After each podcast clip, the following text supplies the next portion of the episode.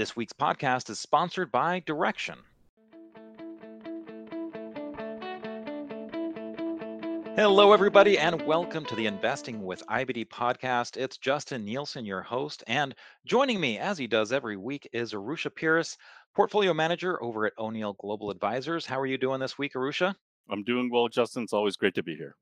Yeah, and uh, I'm I'm looking forward to a Pac twelve uh, tournament here for basketball. I went to a few U C L A basketball games. Uh, U S C didn't do too bad, so we'll see how hanging this plays in. out.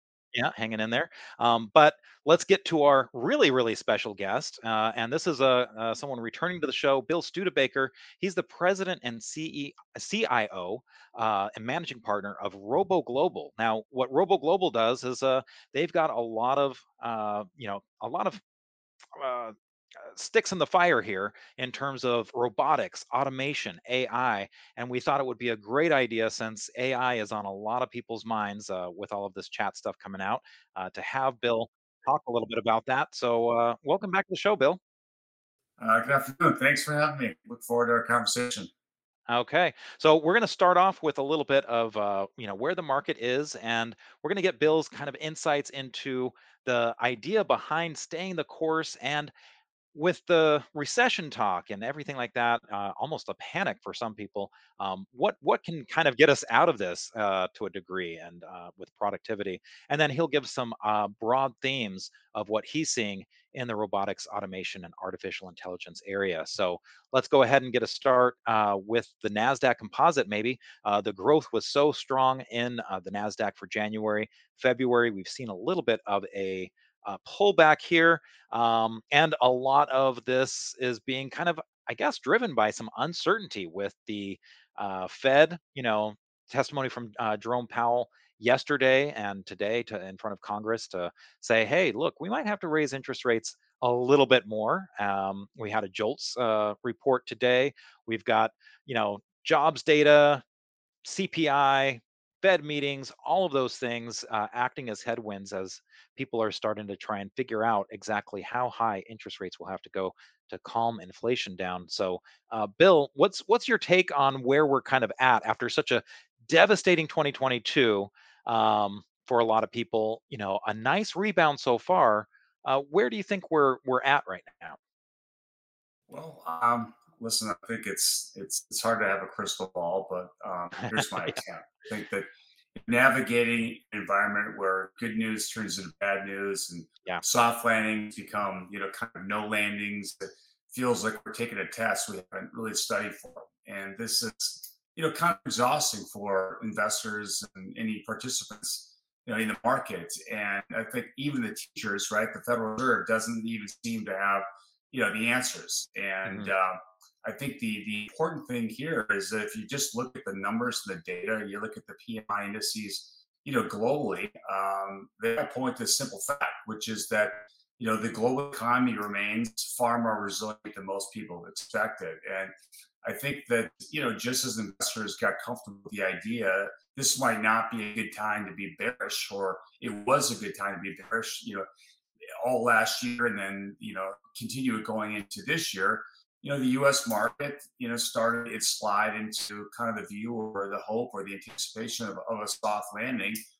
And then we've had a rather sustained rally in the markets. And that's as a result, really, that uh, of digesting a fair number of earnings beats, you know, along with some arguably some encouraging macro data. So uh, it's been welcomed, if not, you know, somewhat bewildering um, um, news for many people after the heels of a very disappointing twenty twenty-two, but you know, as I see it, I, I actually like the fact that we're getting some dispersion in returns. I know that everyone loved that when the green light was on, particularly kind of in twenty nineteen and twenty twenty, and everything was up.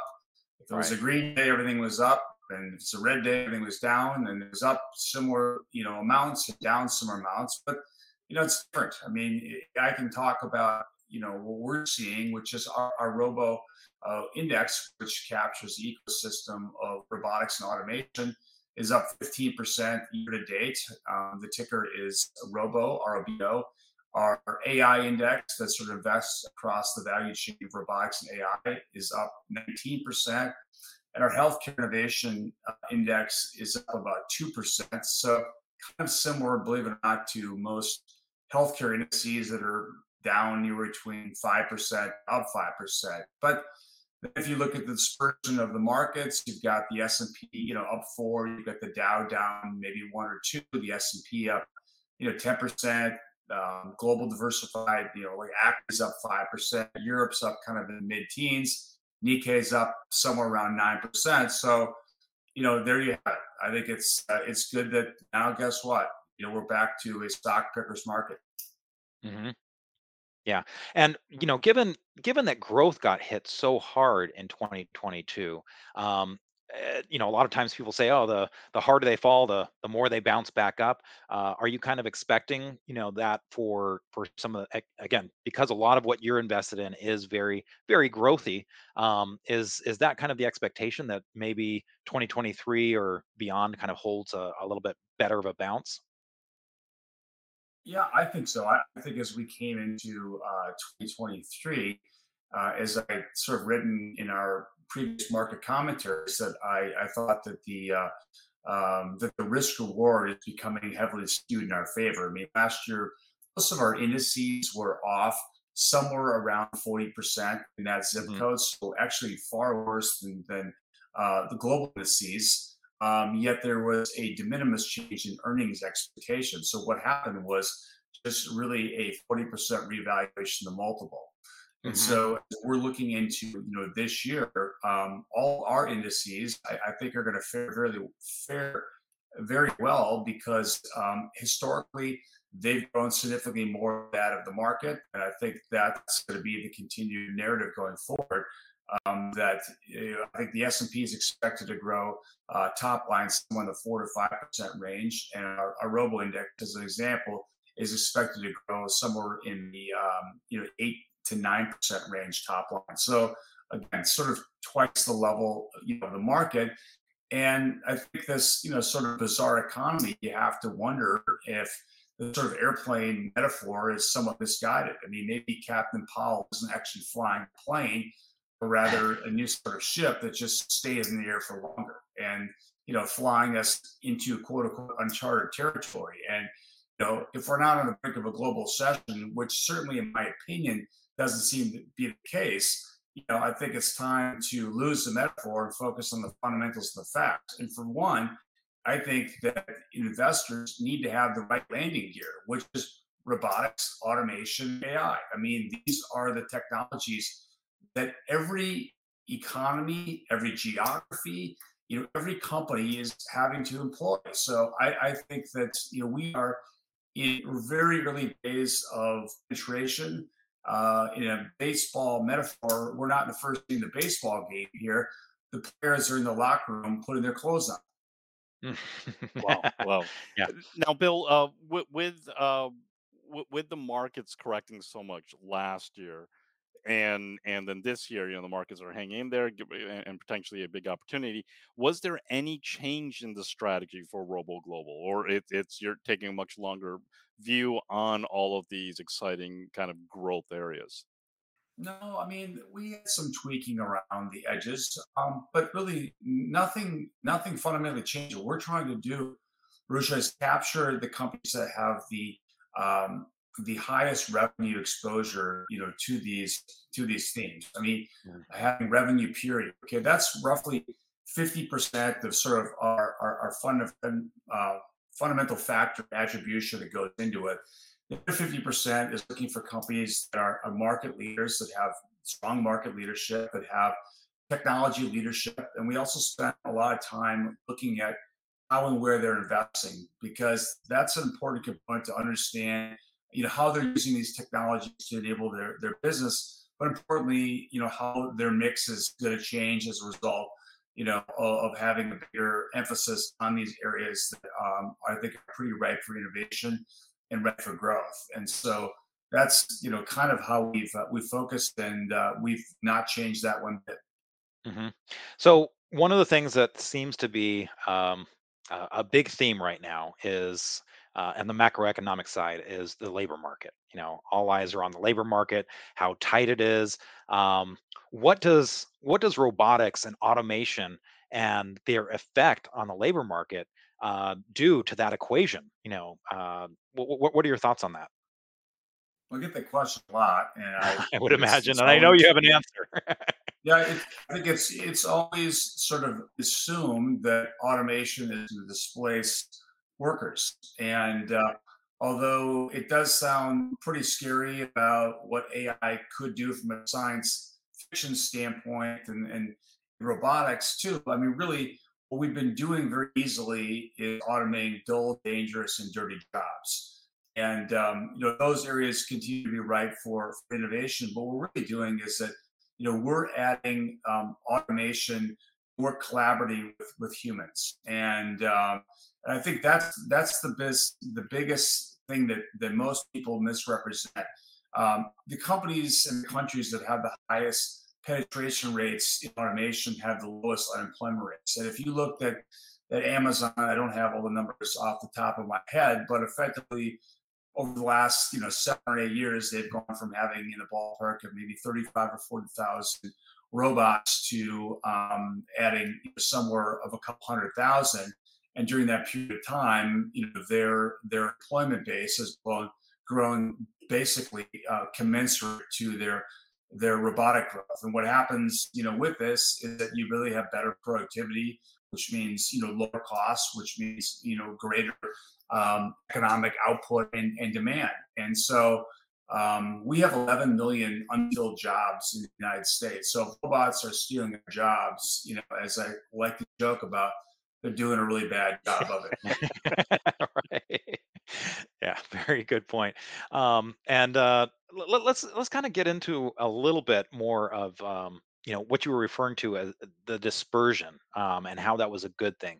Could could you explain that a little bit more? Because I want to make sure that our listeners can kind of understand what you what you mean there. Yeah, well, I guess um, you know, when uh, when the economy was going down, the correlation to most all asset classes was one to one. So meaning right. that if Amazon was down one percent, then so was Fanuc, and so was so was uh, Medtronic, and and so was so was J J. There really wasn't any separation in, in risk assets. And so um, everyone was basically selling out of fear. They sold what they could or what they had to because they wanted to get really low at the ground um, as the market was going down. And, and let's not uh, forget, bonds weren't really the safe haven, uh, you know, either. Right. I mean, last year was the worst year for bonds in over fifty years. So uh, true, there was really virtually no asset classes that were unscathed. And, um, And so as we've, you know, entered this year, again, with, with a forty percent correction of the multiple coming into this year, um, gave investors, you know, sort of a asymmetric risk reward to begin to review um, their portfolio and, and uh, reassess, you know, where they wanted to be. I think investors got very lazy in, in how they're investing and what they were they were investing in. And, um, and robotics and A I has always been a little bit of a tricky one for people because disruptive innovation uh, is difficult to to price and to value, right? Uh, and understand. And um, I think that um, you also have the issue that they don't necessarily follow traditional uh, G I C S classification, meaning that there's no sort of subsector where you put in, um, you know, whether it's uh, biotechnology, there isn't a subsector for for A I. I mean, it's a part of, of computing or, or other. Um, then you have robotics. I mean, there really isn't a uh, a segment for that either. So it doesn't necessarily, you know, tick traditional, you know, financial analysis, uh, analyst metric boxes. Um, and that's made it a little bit challenging for people to to think about how to allocate. But um, these are names that they need to take a look at. And I think over time, you know, that is going to change. And for us, as an example, our, our flagship fund Robo, less than um, two percent of the names are in the S and P. So mm. investors don't own these names. Uh, there's mm. roughly around a uh, a six percent crossover with, um, with the NASDAQ. Mm-hmm. So generally speaking, these are names that are not investor portfolios, which I think is uh, obviously remains a great thing and an opportunity. Mm-hmm. So, so in the end, with with uh, with, with a lot more dispersion, it, it's going to uh, it's going to really add to those uh, who are better at stock picking, right? Who who are able to find the alpha in the market. Yeah, I think so. And uh, investing is not an easy game, right? Uh, you know, which is why over longer periods of time, it's very difficult to see those individuals that that outperform. Um, outperform the market. And, uh, but everyone wants to identify something new and shiny. And, yes. uh, yep. you know, this is, this is new and shiny, but this is not, you know, a niche. I mean, the first iPhone came out, what, twelve, thirteen years ago. And the first iPhone that came out was a niche. Uh, so was the first, you know, Tesla that came out in two thousand thirteen. Right. Uh, and two, three years ago, people were sort of poo-pooing the idea that Elon Musk might get to, uh, five hundred million units, or I'm sorry, five hundred thousand units ever. Right. Well, mm-hmm. now he's talking about getting to twenty million units. Mm-hmm. Uh, and, you know, this is what we're seeing in the market, you know, with a lot of these technologies where the, the rates of innovation, the S-curve happens so quickly and so much faster than investors you can price into. I mean, ChatGPT uh, got to one hundred million Um, users inside of two months. I mean, that's the quickest launch of any technology right. ever. Yeah. I think yeah. the previous quickest launch was TikTok that got the two million. It took a whopping nine months. Wow. So um, this is kind of what's going on. Mm-hmm. Yeah, and we'll get into a lot more of that uh, with ChatGPT and A I and what that means uh, in our next segment. So stay tuned. We'll be right back. Trading Apple, sometimes you get the bear, sometimes it gets you. Single stock daily leveraged and inverse E T Fs from Direxion. Before investing, carefully consider a fund's objectives, risk, charges, and expenses contained in the prospectus at Direxion dot com. Read carefully. And welcome back to the Investing with I B D podcast. It's Justin Nielsen, your host, and joining me as he does every week is Arusha Pierce, O'Neill Global Advisors Portfolio Manager. And our special guest this week, uh, returning to the show, is Bill Studebaker. He's from Robo Global. He's the president and C I O managing partner over there. So, Bill, um, we've we've got kind of a, a, a lot to discuss in terms of this whole idea of uh, the, the recession fears and Uh, you kind of mentioned this before about how the landing, soft landing, hard landing, no landing, um, the the idea behind the landing gear being what's most important. And to you, is that landing gear really productivity? And uh, is that something we get from uh, robotics, of course? Yeah, I think without doubt that the, if, if we want to see better productivity, the, the only way that comes through is with improved automation. And so when you look at the uh, the expected benefits from improved productivity, they're really meaningful. And McKinsey just recently did a study where they talked about um, U S being able to add ten trillion dollars to our economic output by twenty thirty. Um, seems like a big number. And that's in the context. ten trillion, that's with a T, right? Right, ten trillion. It sounds like a big number, but if you sort of peel the onion, it really isn't. And uh, um, but it's, it's it is a meaningful number.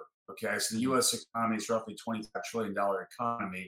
So over over the next you know eight years, that's going to add roughly about you know again ten trillion dollars improvement with just a two percent improvement in productivity.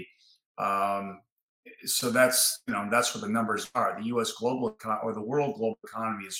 is roughly eighty-five trillion. So that's over five hundred trillion dollars in, uh, in, in size by twenty thirty. And just, you know, improving that by two percent, you know, gets you, gets you a pretty big number. Right. Mm-hmm. And so um, if you look at, you know, what happened in during COVID, um, the improvement was all one hundred percent the result of productivity.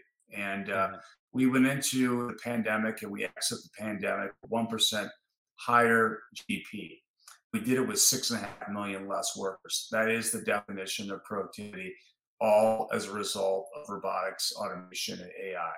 And so I have high hopes and beliefs that that's exactly what's going to occur as we go forward. And I just continue to emphasize to our investors and to all investors, is the importance of staying invested and staying the course in robotics, automation, and healthcare innovation. And the investors who have followed that guidance have already benefited from the recent reset that's already delivered plenty of green shoots. And I think that we're going to continue to see this. And, you know, not long ago, automation was considered a luxury for companies, you know, looking to increase productivity and lower costs, improve margins, and, and you know, sort of outplay the other tech-savvy competitors or, or or less productive competitors. But today, you know, the cost of robots and other automation solutions is becoming increasingly affordable.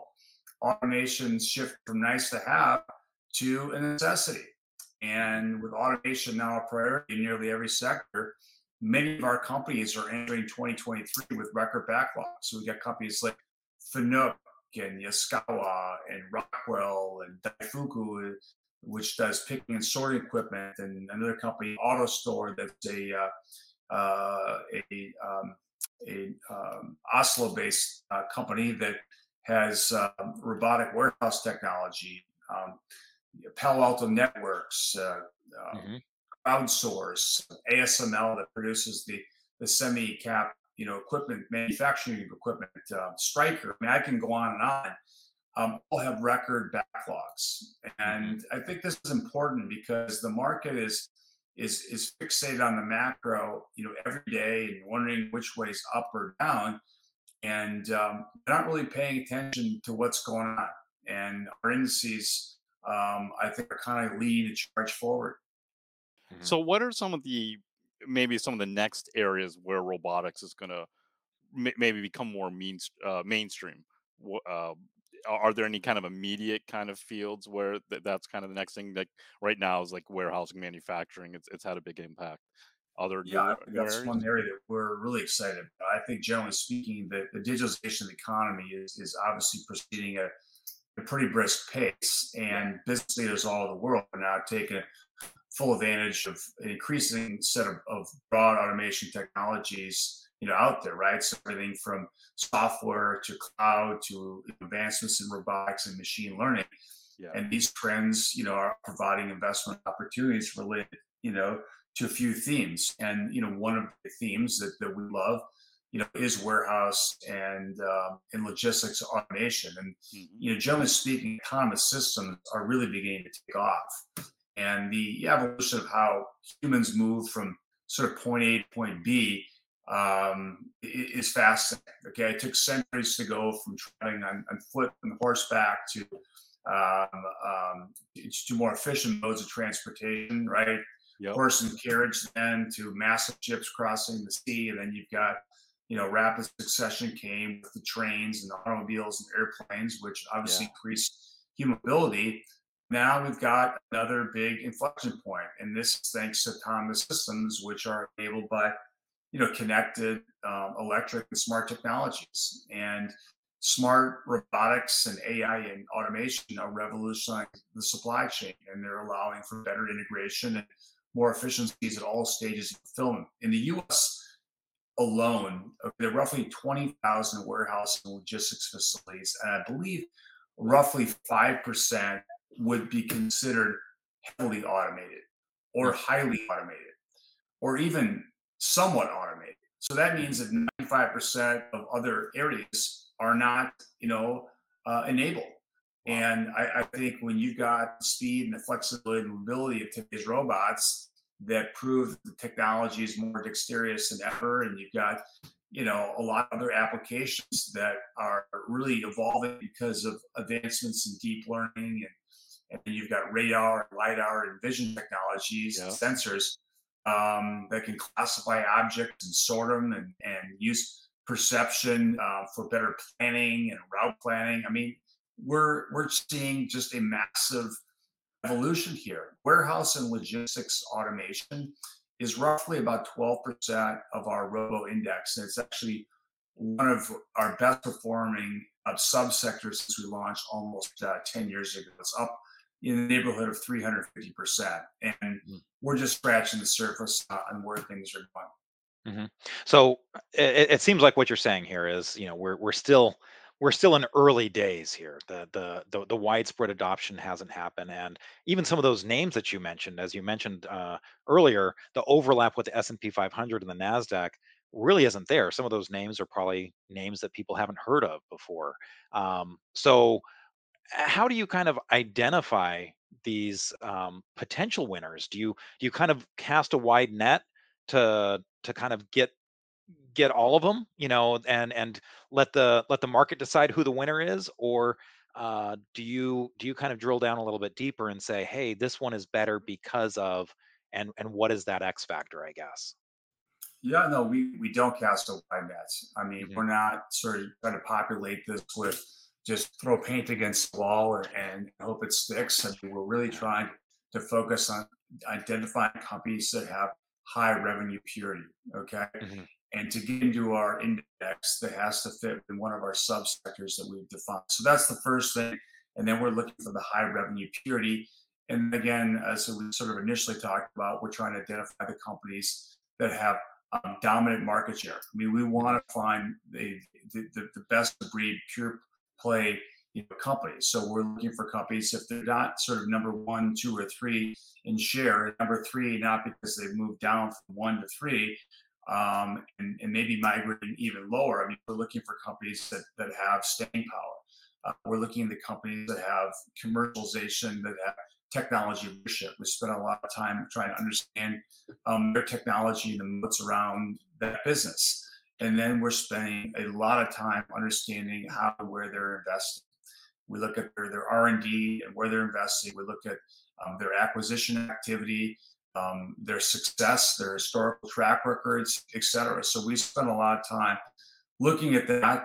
Um, we then um, cast um, a E S G filter around that. Mm-hmm. And that all pops an index. And then that is a very active approach to how we look at things. We then we, we balance it monthly. We trim the stocks that have rallied. We've bought into stocks that have sold off, and we're constantly, you know, rebalancing. And we can own no more than than well. After that's done, that's sort of the, the active approach. Uh, the passive approach would be we we put it in in an E T F wrapper, um, and then we have um, sort of passive filters. We look at a company has to be exchange trade eligible. It can be it can trade no more than uh, we can own no more than five percent of free float. It has to have to have a certain market cap and liquidity for us to be able to to own it. And so we review this, um, you know, quarterly. Our portfolio, we're reviewing not just quarterly. We we look at companies um, really on a daily basis. We have conversations and meetings um, with with management teams. We meet them at conferences. Uh, We meet them in their offices. I mean, we do, you know, we meet with the competitors, uh, et cetera. Uh, so we're we're constantly staying on top of them. So mm-hmm. so really the re- really key is find the leaders in these huge growth areas and concentrating on in, in on them to to really kind of get the the bang for the buck with there, right?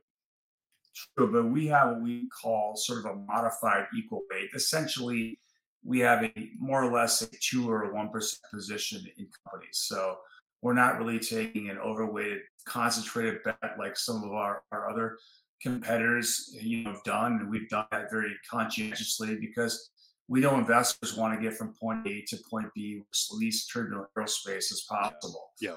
Uh, concentration, you know, brings, you know, a lot of risk, and investors love it when it works, but when it doesn't work, um, they don't like it. Yeah. And um, we've designed this index not to pick the obvious winner. We think a lot of our companies, you know, will be winners, and they are. They have been winners. Our returns speak for themselves. Um, we're also fortunate that you know, a lot of our companies are in the catbird seat to be acquired. I mean, because right. we don't just focus on big, massive, you know, uh, liquid names or big market cap only. You know, we invest across um, market cap spectrum. It's roughly about, you know, forty percent would be large cap. Or I'm sorry, forty percent is uh, um, forty-five percent U S and the balance internationally. And uh, we're yeah, we're probably in more or less, uh, I would say, thirty to forty percent large cap, and um, and sixty-ish percent, you know, small and mid cap. The median market cap for Robo is about, you know, six billion. And, uh, and because we've, you know, capture a lot of exposure in small mid cap, we get a lot of impact from M and A benefit. Since we launched Robo, uh, we've had almost a third of our companies have been acquired or attempted to be acquired. That's a portfolio uh, of around seventy-five names. That's oh, wow. Yeah. yeah. Mm-hmm.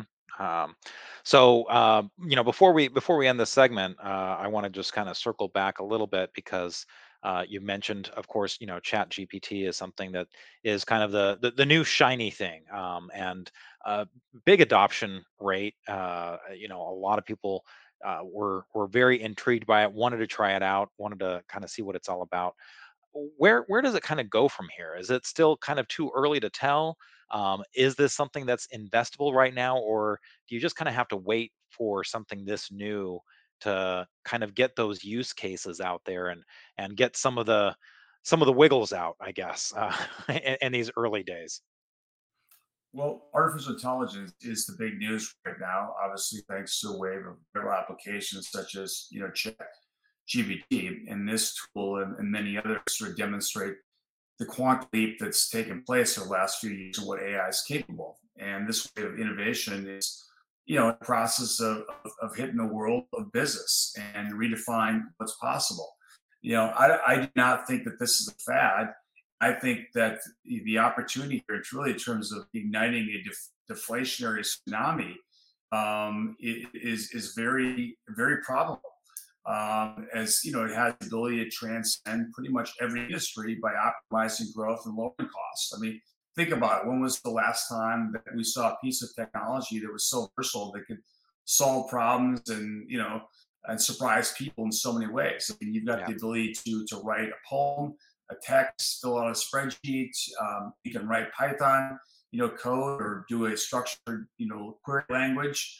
So this is all the power that's coming to the consumer. I mean, think about, you know, what, what Google has enabled us to do in search. I mean, I think the average person probably does seven or eight searches a day. But imagine you do seven or eight searches twenty, thirty years ago. I mean, you had to go to the library and, and yeah, books true. and do a search on something. Card catalog. Yeah, it would take all day. How, how much does the average whale weigh? I mean, we can ask Siri and they can tell you in less than one second. If you had to go to the library to do that, it might take you thirty minutes. Right.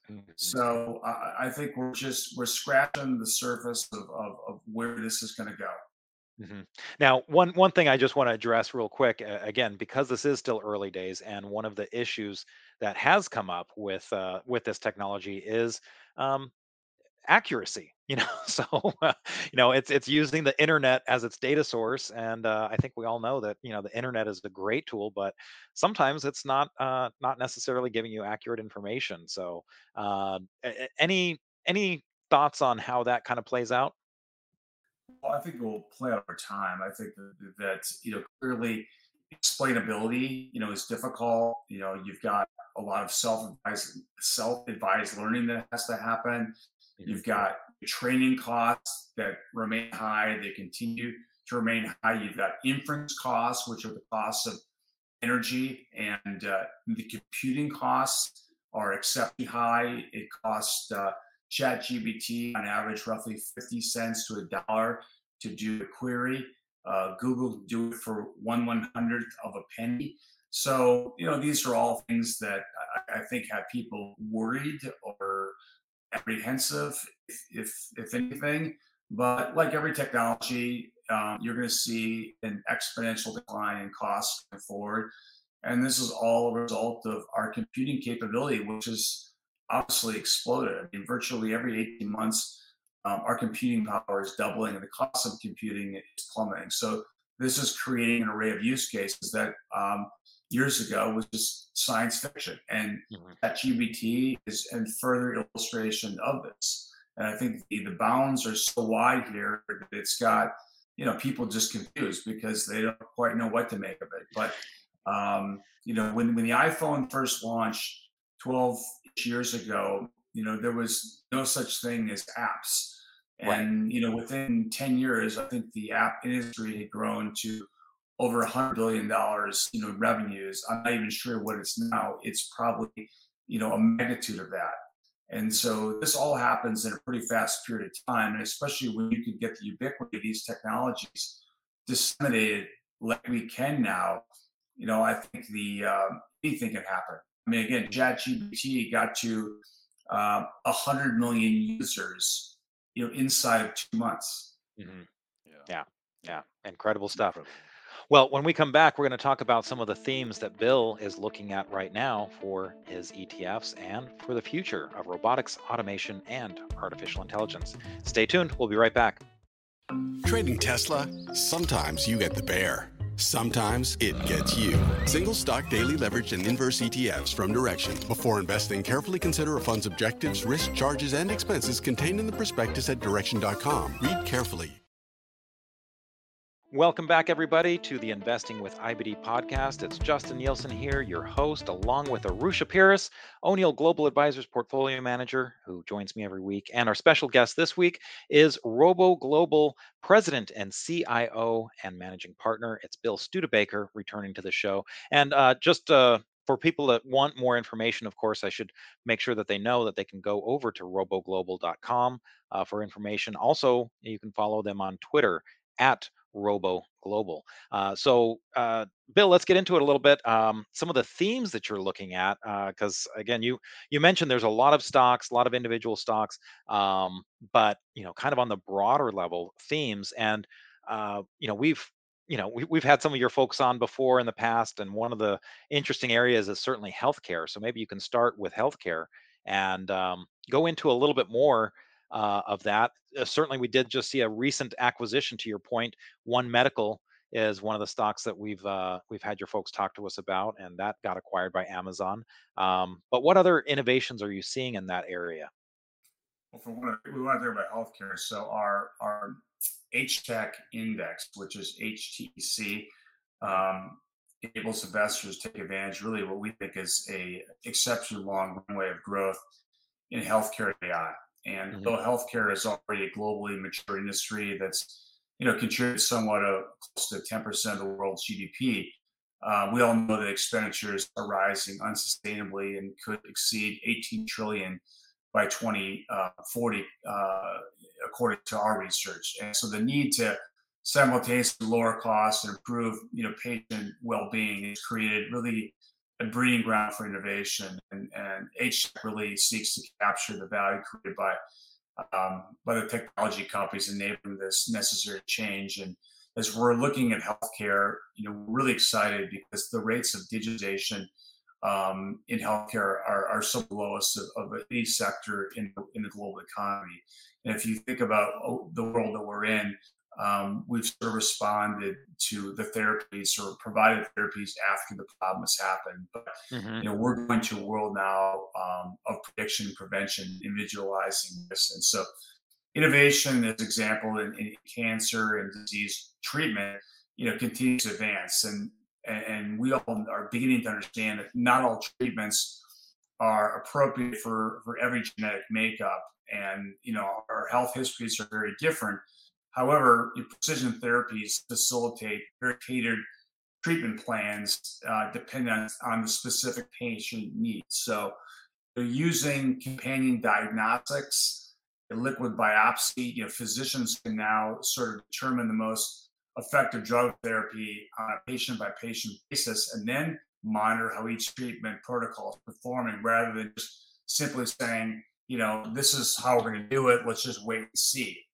And mm-hmm. for many cancer survivors, the risk of reoccurrence, as we unfortunately know, is is high, and making it vital to monitor the presence of cancer in the body following treatment. And so liquid biopsy supports this effort through a process known as immunotherapy response monitoring, or minimal resi- uh, residual disease, M R D is what it's called. And one of the many benefits of this technology is reducing the unnecessary treatments, you know, such as chemotherapy, when the you know, minimum residual disease or residual disease, M R D, is no longer detected. Mm-hmm. And so this is just an example of, of, uh, of, uh, of a situation. We have a company in our index, Natera, ticker N T R A, that specializes in this area. And they have this, this Signatera patient immunotherapy monitoring device that checks for the presence of of M R D in cancer patients to determine if they're remaining cancer-free through immunotherapy. And they just received Medicare coverage approval, and the stock responded quite favorably as a result of that. I think the stock was up, you know, close to twenty percent or maybe even more as a result of that just recently happened. And so um, we're really excited about, you know, precision medicine. I, I also think the, the world of, of connected care is about to take off.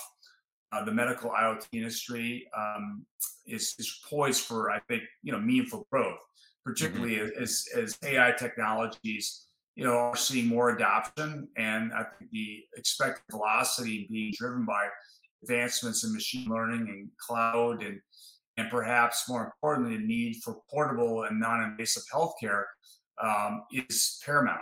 And that's, mm-hmm. you know, the, the Internet of Things is connecting now the physical world to the digital world. And so when this connection occurs, um, this has a, a monumental impact in the medical world. And one example is, you know, remote patient monitoring. So you're using, you know, smart wearable devices to provide right. you know, continuous stream of health metrics, right? You're gonna you're gonna check the heart rate and the blood pressure and the temperature and the glucose and more. So something and like so, the Dexcom or something like that, right?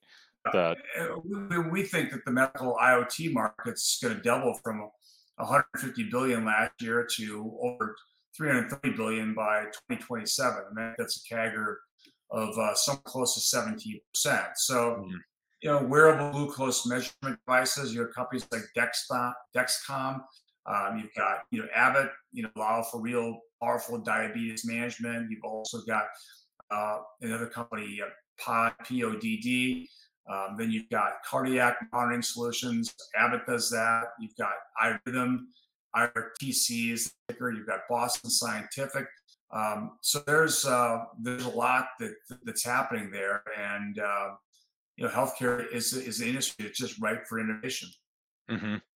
So what, what what is it that's the most important here uh, that you think in healthcare? And I know that's a tough thing because you just mentioned all of these different technologies, and it seems like they're all kind of benefiting from different things, uh, you know, from that precision medicine. Um, but I guess if you could tie it back to what is the part of robotics, automation, A I that's, I guess, having the biggest impact here on some of these names that you just mentioned? Well, I think the biggest impact is helping out with diagnosis. Diagnosis. Um, uh-huh. And then it's helping out with, um, you know, providing um, individualized, you know, patient care. Mm-hmm. That guess what is also affordable. Mm-hmm. Um, you know, the, the rates of, of healthcare costs are just unsustainable, and so um, you know, we need to tackle that firsthand. And our our index aims to capture, you know, a world that's moving to prediction, prevention, individualizing medicine. So, you know, I don't know that you can invest in one particular stock or one particular, you know, sector, because, you know, that could get also, you know, it does get overheated and dangerous. I mean, we have, you know, genetics um, or just genomics that's mm-hmm. about ten percent of our index. Well, you know, we know that genomics um, had a pretty tough year last year. A lot of the companies were down fifty to ninety percent. And, um, you know, we uh, we had suspicion that some of the valuations were getting a little bit out of hand um, twelve, eighteen months ago. And um, we identified a few different sort of fundamental filters that we put in to sort of uh, minimize the impact from that. Um, we we put a filter in where we could only own no more than, well, a position size would be cut in half if the stock traded over twenty times E V to sales, and if mm. it had a debt to uh, to EBITDA in excess of five times. And so, you know, you had a lot of companies in genomics that were trading at thirty, forty, fifty times times sales. Um, now, our index in aggregate, though, importantly, because we're diversified across all subsectors, um, our median E V to sales multiple is around four and a half times. So, mm-hmm. you know, this is not nosebleed. And again, right. we're, we're invested in precision medicine. We're invested in regenerative medicine. We're invested in genomics. We're invested into um, medical instruments uh, and, uh, and and a few other sectors. So again, I think it's important to be invested across um, you know, many different industries. Yeah. No, especially it seems like in the, the medical industry, the healthcare industry, for sure. I mean, the adoption rates, I feel like the adoption will be higher in certain areas than others. Will, uh, you know, will take a little bit more time, maybe getting the doctors to get used to adopting some of these things, and in addition to the, the patients. It's true, but I guess, yeah, it's interesting to see how, how it works. I mean, if you look back to Intuitive Surgical, um, they launched, uh, I believe it was somewhere around uh, two thousand, well, sorry, nineteen ninety-eight-ish or so. I remember, you know, reading, you know, analyst reports in in the um, in the ninety-eight to maybe two thousand four period of time, and everyone talked about, you know, doctor acceptance and penetration rates and procedure growth, et cetera. And uh, everyone sort of uh, questioned the technology, et cetera. But, you know, now fast forward, and Intuitive Surgical market cap, I'm not quite sure what it is right now. It's probably somewhere in the eighty billion. I have to look it up, but maybe in the, uh, in the sixty billion dollars zip code, maybe closer to, um, yeah, it's probably in, in the sixty billion dollars area. And so, uh, and you're looking at a, a company now that has uh, close to a couple million uh, sort of procedures that it's done, and uh, procedure growth is in the neighborhood of fifteen plus percent. When you can operate with sub-millimeter accuracy, um, you know, that results in, in better patient outcomes and lower costs. And really, it's all about, um, you know, these systems working alongside of doctors to help them do their jobs better. I mean, if you're a doctor at age seventy, you may be, you know, very skillful at right. understanding the human body and anatomy, but and you've done thousands of procedures, but guess what? You may have a little bit of a tremor in your hand mm-hmm. and don't have the dexterity that maybe you had. So if you have a robotic assistant that working alongside of you to um, provide an accurate, minimally invasive um, um, um, surgery alongside with you, it's it's very additive. Mm-hmm. Yeah. Um, you, you mentioned how the Uh, Internet of Things, I O T, is something that was also influencing the healthcare area. But of course, I O T goes well beyond healthcare. Uh, can you talk a little bit more about that and some of the companies that interest you in that space? Yeah, I mean, I think that, you know, what's happening now is that, you know, smart robots, A I, and, you know, automation are really revolutionizing the supply chain, right? It's allowing for integration, efficiencies in all stages of the fulfillment process. So, you know, if you look at, um, you know, where I O T is, I mean, you've got, you know, if you order something from from uh, from Amazon, um, the, the chances are that, you know, guess what? One of Zebra's technologies have probably traced and tracked um, where your product is. So they they have, you know, mobile computing devices that scan Um, the uh, the various, you know, lines or assets to, to tell you what's been shipped and when it's been shipped. It knows exactly um, you know, what color it was and where it was and what time it was sent and when it's going to be the next place. And then you can transition that into your C R M and understand exactly the inventory you have. So when it just along the supply chain, there are just a lot of avenues where this can be, you know, adopted. And uh, when you think about, you know, adding smart automation everywhere, it's vital. I mean, you know, when you're adding um, uh, basic intelligence and vision to anything, um, it's going to be a lot more productive. I mean, just imagine a, uh, you know, a deer that's running out in the middle of Serengeti that can't see. Um, probably isn't going to last a long time. But if you have, you know, vision, you have eyes, you have hearing, you have sense, Um, you're going to be much more adaptable and have much more intelligence. The same thing is, is in essence, what we're doing here uh, across, you know, really uh, a multitude of industries, is just giving us uh, a better um, lens into um, our assets. Mm-hmm. Yeah.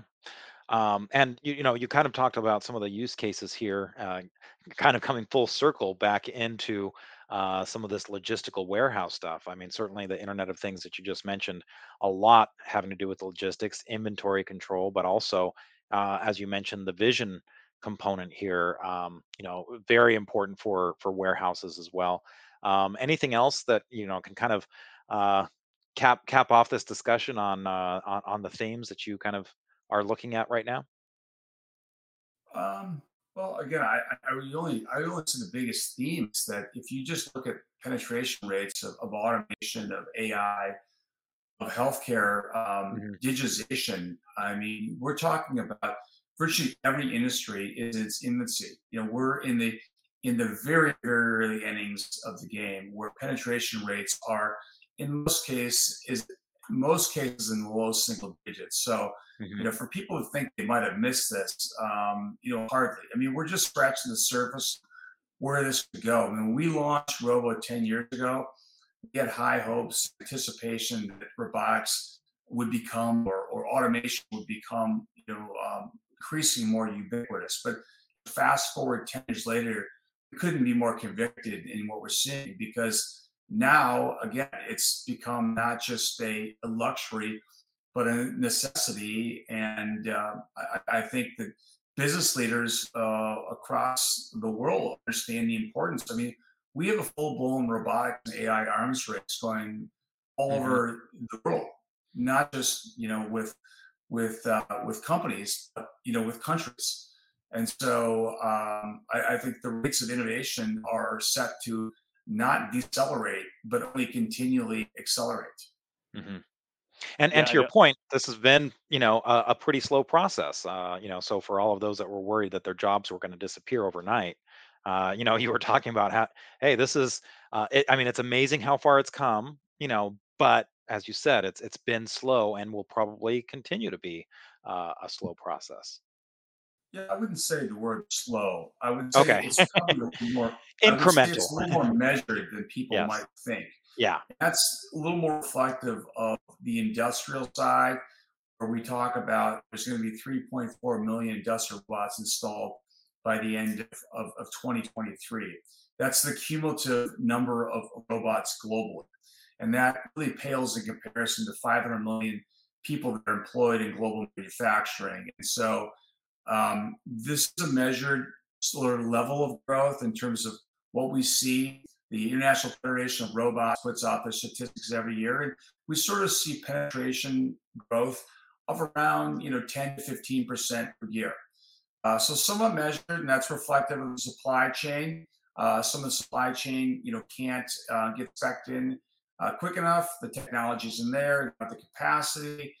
Uh, and so it is a measure. We know what's going on with semiconductors, and um, you know, it's a limitation for a lot of uh, production capacity uh, increases.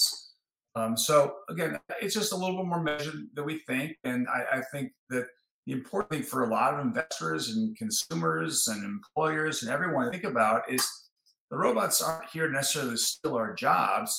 They're really here to work alongside of us. And there's much more collaboration that's going on with automation than most people um, understand.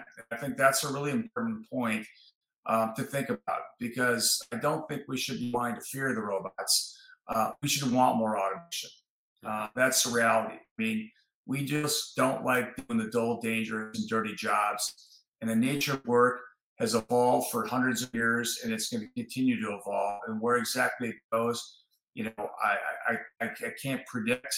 Um, obviously, there is a risk that we do have to uh, have some regulations, you know, around the growth as it relates to A I. And, you know, we'll get there. Will that be a perfect ride? Will there be some mistakes along the road? Um, you know, I would imagine, but, you know, far better off than we were years ago. I mean, back in nineteen hundred, I think human longevity was probably in the neighborhood of, of forty to forty-five years. Now we're probably in the neighborhood of, of seventy, seventy-five years. Is that a good thing or a bad thing? I think right. it's a good thing.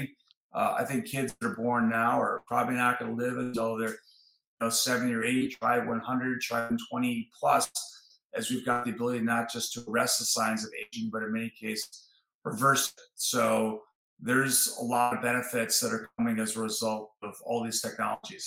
Yeah.